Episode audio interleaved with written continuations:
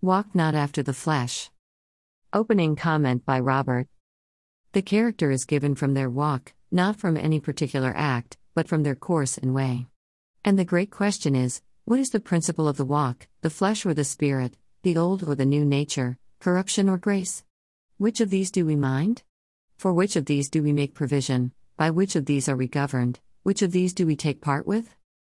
Let not our life be after the wills and motions of the flesh. Two motives he mentions here. 1. We are not debtors to the flesh, neither by relation, gratitude, nor any other bond or obligation. We owe no suit nor service to our carnal desires, we are indeed bound to clothe and feed, and take care of the body, as a servant to the soul in the service of God, but no further. We are not debtors to it, the flesh never did us so much kindness as to oblige us to serve it. It is implied that we are debtors to Christ and to the Spirit, that we owe our all, all we have and all we can do, by a thousand bonds and obligations. Being delivered from so great a death by so great a ransom, we are deeply indebted to our deliverer. See 1 Corinthians 6 19, 20. 2. Consider the consequences, what will be at the end of the way. Here are life and death, blessing and cursing, set before us. If you live after the flesh, you shall die, that is, die eternally. It is the pleasing, and serving, and gratifying, of the flesh, that are the ruin of souls, that is the second death.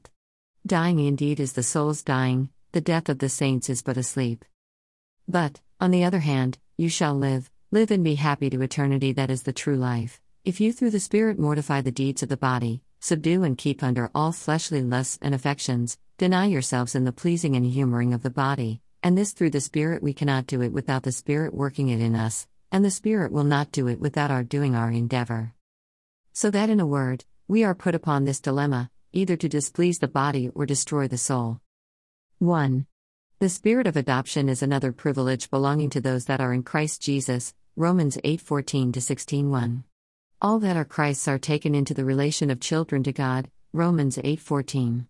Observe 1. Their property, they are led by the Spirit of God, as a scholar in his learning is led by his tutor, as a traveler in his journey is led by his guide, as a soldier in his engagements is led by his captain, not driven as beasts, but led as rational creatures, drawn with the cords of a man and the bands of love.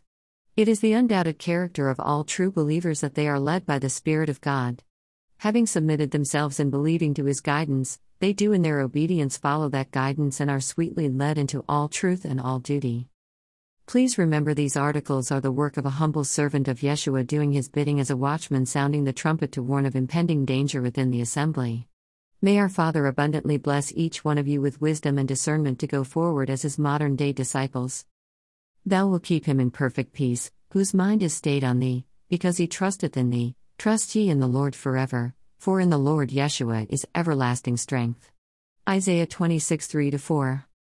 Robert,